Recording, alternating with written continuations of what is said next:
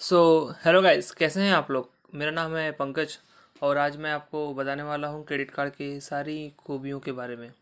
आप उसे कैसे यूज़ कर सकते हैं, कैसे आपका बिल बच सकता है, कैसे आप अपना इंटरेस्ट बचा सकते हैं, और भी आपको कई सारी चीज़ें तो आप हमारे एपिसोड में वेल ट्यून रहिए और बहुत जल्द आपको इसकी काफ़ी सारी जानकारियाँ मिल जाएँगी। शुक्रिया।